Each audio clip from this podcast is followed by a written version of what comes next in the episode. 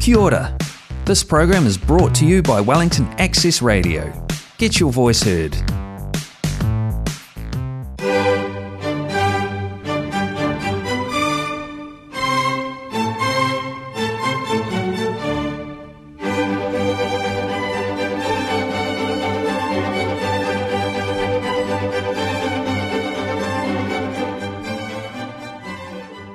On July 19th, 1977, the World Teacher, the Christ Maitreya, head of the spiritual hierarchy, emerged from his ancient retreat and is now in the modern world. With his disciples, the Masters of the Wisdom, he will inaugurate the new age of synthesis and brotherhood.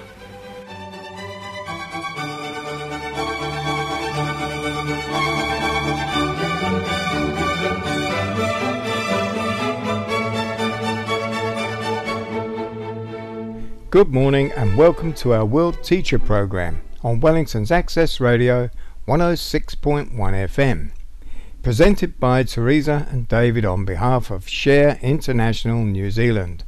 We start our program today with an interesting question and Benjamin Creme's answer about the hierarchy of the Masters of Wisdom and how that relates to democracy.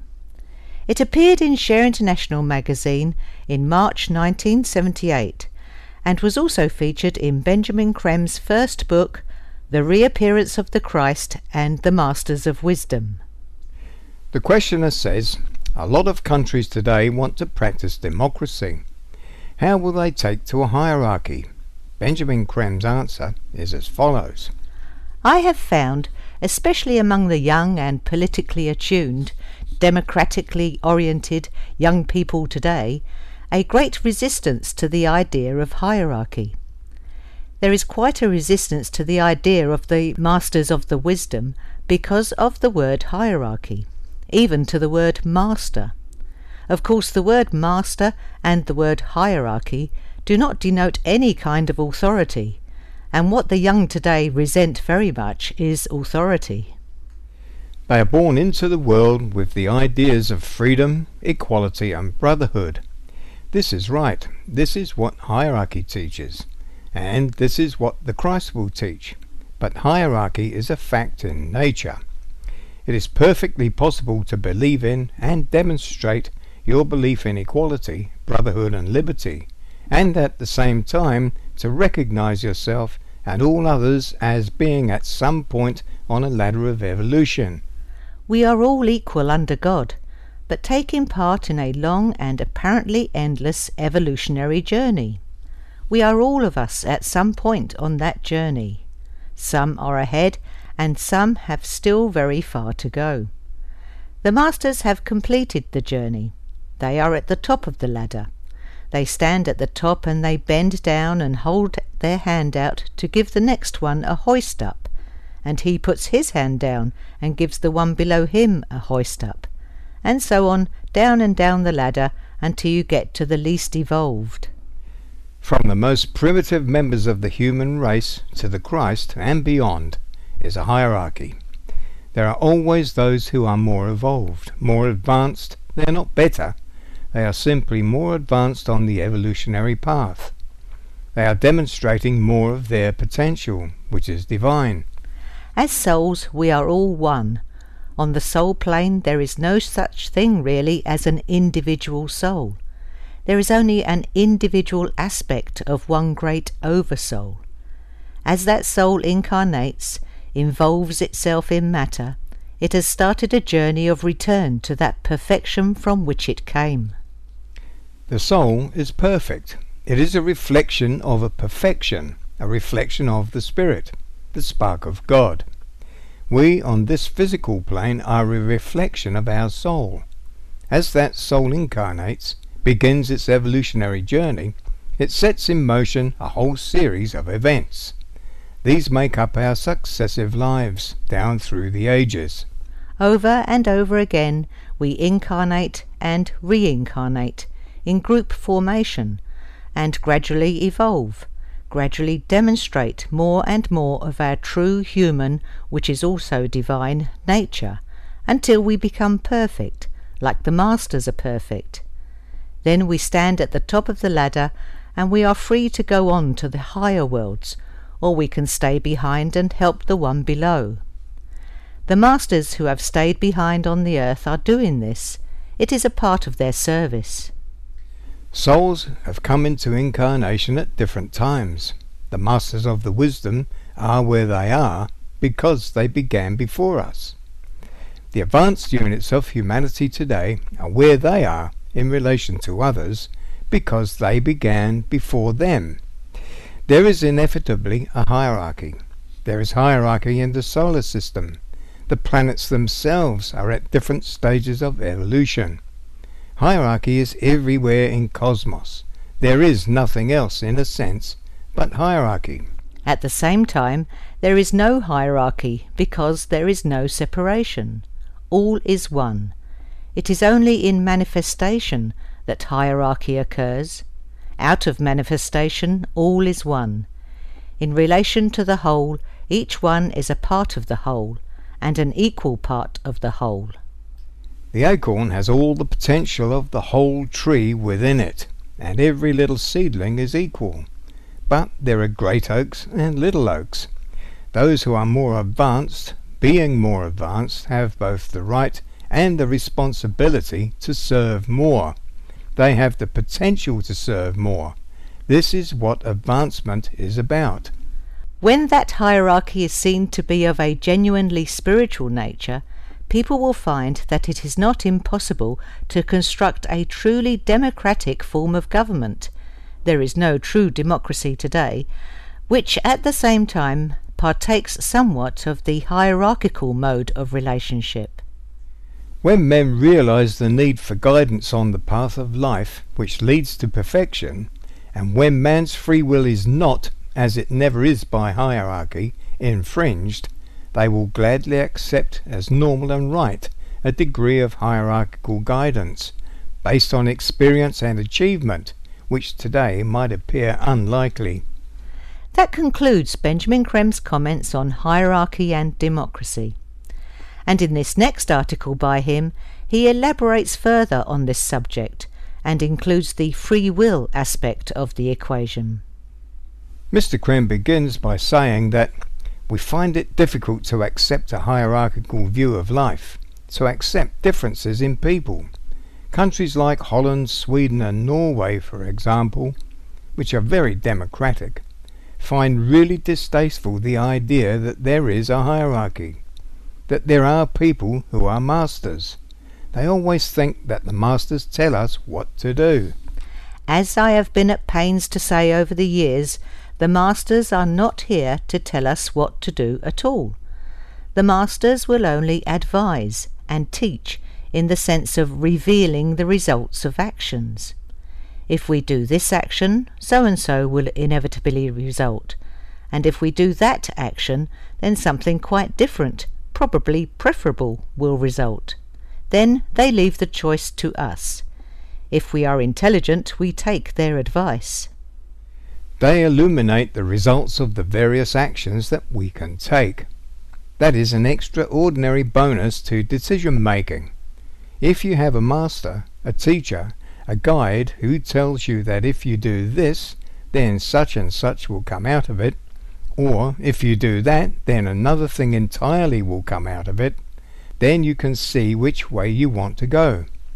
It is what you want. You have free will. I cannot overemphasize that fact. We really do not understand what free will is. We have an understanding of it in a rather superficial way, but we really do not understand how profound a quality free will is, and why it is so impossible for the masters to infringe it. Free will is the very element of our nature which makes evolution possible. Without free will, we would not evolve. The masters are in charge of the plan of evolution, and human evolution is part of it. If they were to infringe our free will, which is fundamental to being able to evolve at all, they would put a stop to their own actions and put a stop to all evolution of humanity. So it will never happen. We must become aware of how important that free will is and not see it as something we hold on to. even when we know we are doing the wrong thing. Someone comes along, a teacher for example, somebody who knows the answers and has been over the same ground and so knows that if you do this then that will happen, and tells you so. If you take it as some infringement of your precious free will, then you are not going to benefit from that quality.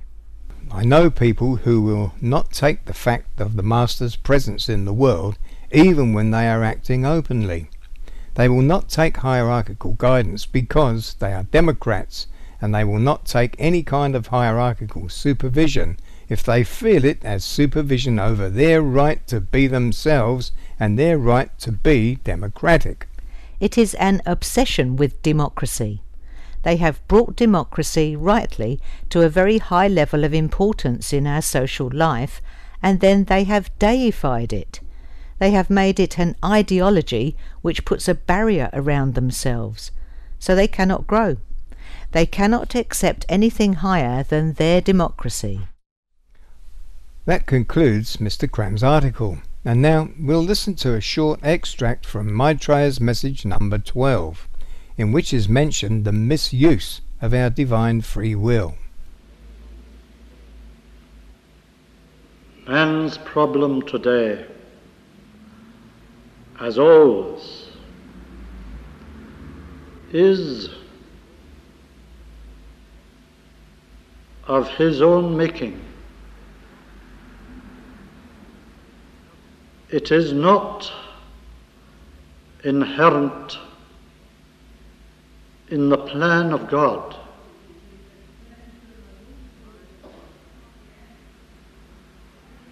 By the misuse of his divine free will, man has placed his future and that of all the kingdoms in jeopardy.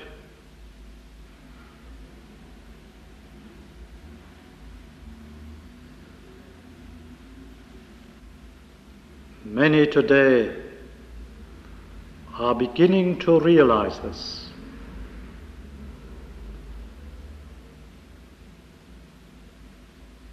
And are taking such steps as they can to avert catastrophe.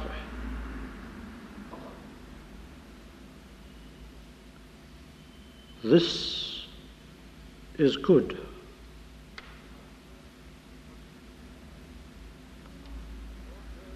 But not all men see the danger.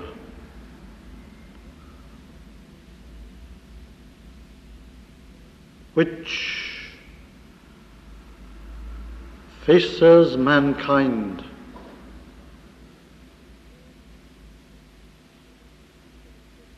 In increasing potency.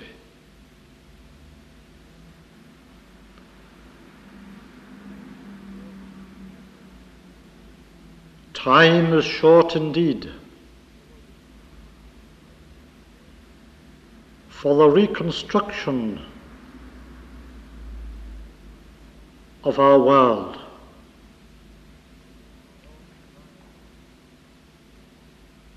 Along lines more befitting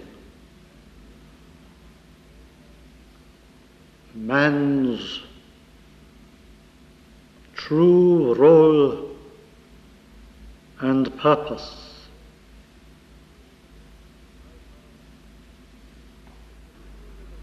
My task is to show you the way, outline the possibilities only for by man himself must the new world be forged.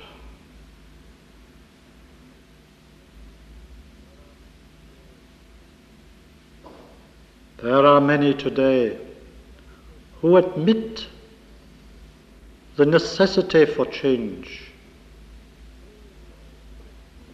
but still resist it. There are many today who see the crumbling of the old and outworn world of the past, but cling to the old forms.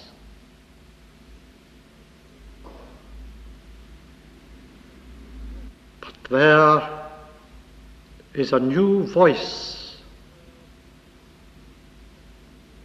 being heard among the nations. The voice of truth, which contains the hope, the promise of the new time. This voice will increasingly make its impress on the minds of men, for it is the voice of God speaking through men. You're listening to the World Teacher programme on Wellington's Access Radio 106.1 FM.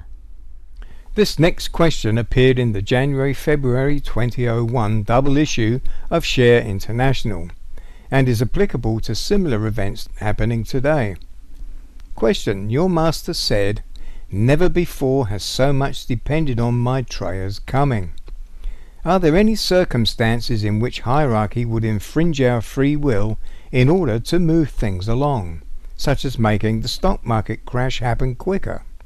Benjamin Creme answers, no, that would infringe our free will.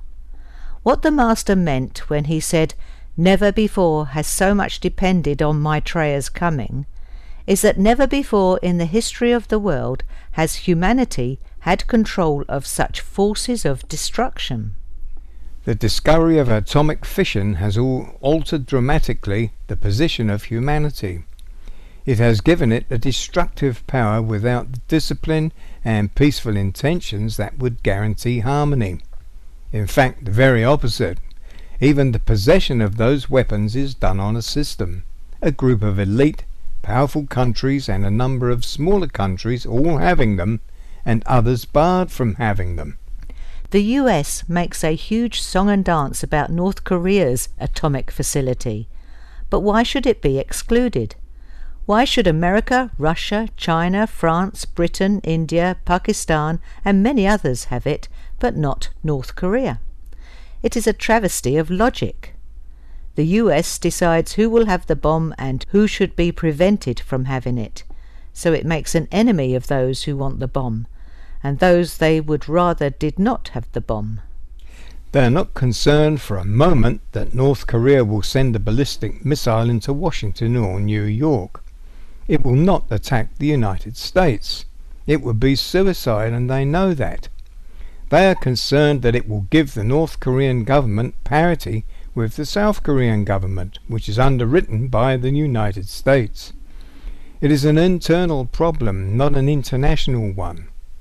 The United States has made it an international problem. They are making the problem of who holds nuclear missiles and who does not more complicated than it need be. America is a young nation. It is only a very short time ago that it was born as a nation. It is like a big 18-year-old with huge, massive forearms telling the others what to do. The US cannot go on doing that and then wonder why it is not liked. America is feared and disliked all over the world. I do not mean by every country. Britain's like America. But all over the Arab world, because of its support for Israel, by China and the others, by the ex-communist world, America is disliked and distrusted because it is big, strong and a bully. It has invaded more countries than any other nation since the Second World War. It believes that it has been the upholder of the free world, but it is not the only free nation in the world. America sees itself as the only country that works and fights for freedom. It's not true. Among others, Russia fought for their freedom and lost 25 million people fighting for that freedom. But as soon as it had succeeded, it became the enemy of the United States. It is as my master said. The world is being presented with the absurd choice between freedom and justice. Choose which you are going to have. Choose the modern, developed, American-type competitive world, and you get a degree of freedom. Never mind about the justice, it is not important. That is a travesty of the truth. You cannot have freedom unless you fight and work for justice. That is what America has to do. That is what you have to do. That is what Maitreya will do. Humanity as a whole will have to go back and start all over again. Where did we go wrong? Start from the beginning of the Industrial Age, for example, and think again about the distribution of food and raw materials. Think about how we can do it more equitably. The advice will be there. The techniques are ready to be given. All we have to do is say yes, but I think Americans will find it quite difficult. Today, the Western developed nations wonder why there is so much crime. It is because there is so much division. Through market forces, it is inevitable that a few people get very rich and a large number of people remain poor. The gap gets wider and wider, and, as Maitreya said in message number 81, the rich parade their wealth before the poor. This brings envy, hatred, resentment and crime. If the world had a more equitable distribution of goods, there would be very little crime. That concludes Benjamin Creme's comments. The Master's article from the June 2005 Share International magazine is titled Man's Inheritance, and it reassures us that the future for humanity is a bright one. It begins. When the dust has settled on the present world situation, a very interesting picture will present itself to the perceptive viewer. It will be a picture which in many respects runs contrary to the general understanding and apprehensions of many today. It is true that there are many dangerous tensions and divisions which need insight and care to resolve. There are also many problems which defy men's wisdom to overcome, and which need an entirely new approach, so far lacking. Equally, however, there are many signs of progress and a new realization on the part of men, many instances of a new and mature wisdom in tackling the difficulties and uncertainties which surround them. The panorama of life is not flat and one-dimensional, but is a changing arena of stratified events, moving simultaneously and in many directions. Thus it is necessary to observe the main and general trends to understand the true happenings of the time. When one can do so, a different picture emerges of the present world scene and its probable outcome. Far from fulfilling the fears of so many today, the future, we believe, offers men the greatest possibility of progress and growth of consciousness that, as a race, they have ever enjoyed. Nothing like the coming opportunity has ever been presented to men. Never have so many been ready to respond to that felicitous time. Never have we, your elder brothers, been so sure of the outcome, and so firm in our resolve to work with men and to aid them in every way we can. We approach our task not lightly, but light of heart and eager of mind, as we enter your lives to teach and to tend. We invite you to listen to what we have to say and to work with us on your behalf. In this way you will make fewer mistakes and avoid blind alleys. Thus will the work of change and reconstruction be unhindered and sure, and thus can all men take their places at our side and learn the arts of peace and love. We are entering your lives not solely for men's guidance, but also as a step in our own evolution. Nevertheless, our main effort will be spent in helping men overcome the difficulties and mistakes of the past, and to make the best use of the opportunities presented to them as the new era unfolds. We have every confidence that men in their turn will show themselves to be apt and responsive pupils, that the light of knowledge and wisdom that we bring will find resonance in their hearts and minds, that when justice has brought blessed peace, men will awaken to the ancient truths again and see that all men are one, now and forever, and, following that banner, will transform gladly and quickly the fabric of life on earth into the shining vision which we know to be man's inheritance. And that's our program for today. If you have any questions or would like to know more about the World Teacher Maitreya and the Masters of Wisdom, please call us on 0636 46101 or visit the website share-international.org. To inquire about Share International magazine subscriptions, books by Benjamin Creme, or our monthly free-of-charge newsletter, the number is 04 234 1133, or write to P.O. Box 9576, Wellington. Thank you for listening to us on Wellington's Access Radio 106.1 FM. And please tune in to our next World Teacher program on Saturday the 19th of March at the usual time of 10 a.m.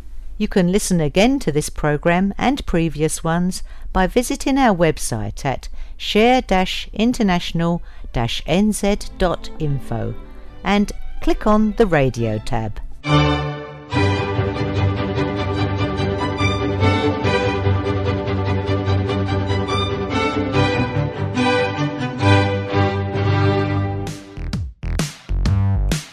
That program was brought to you by Wellington Access Radio.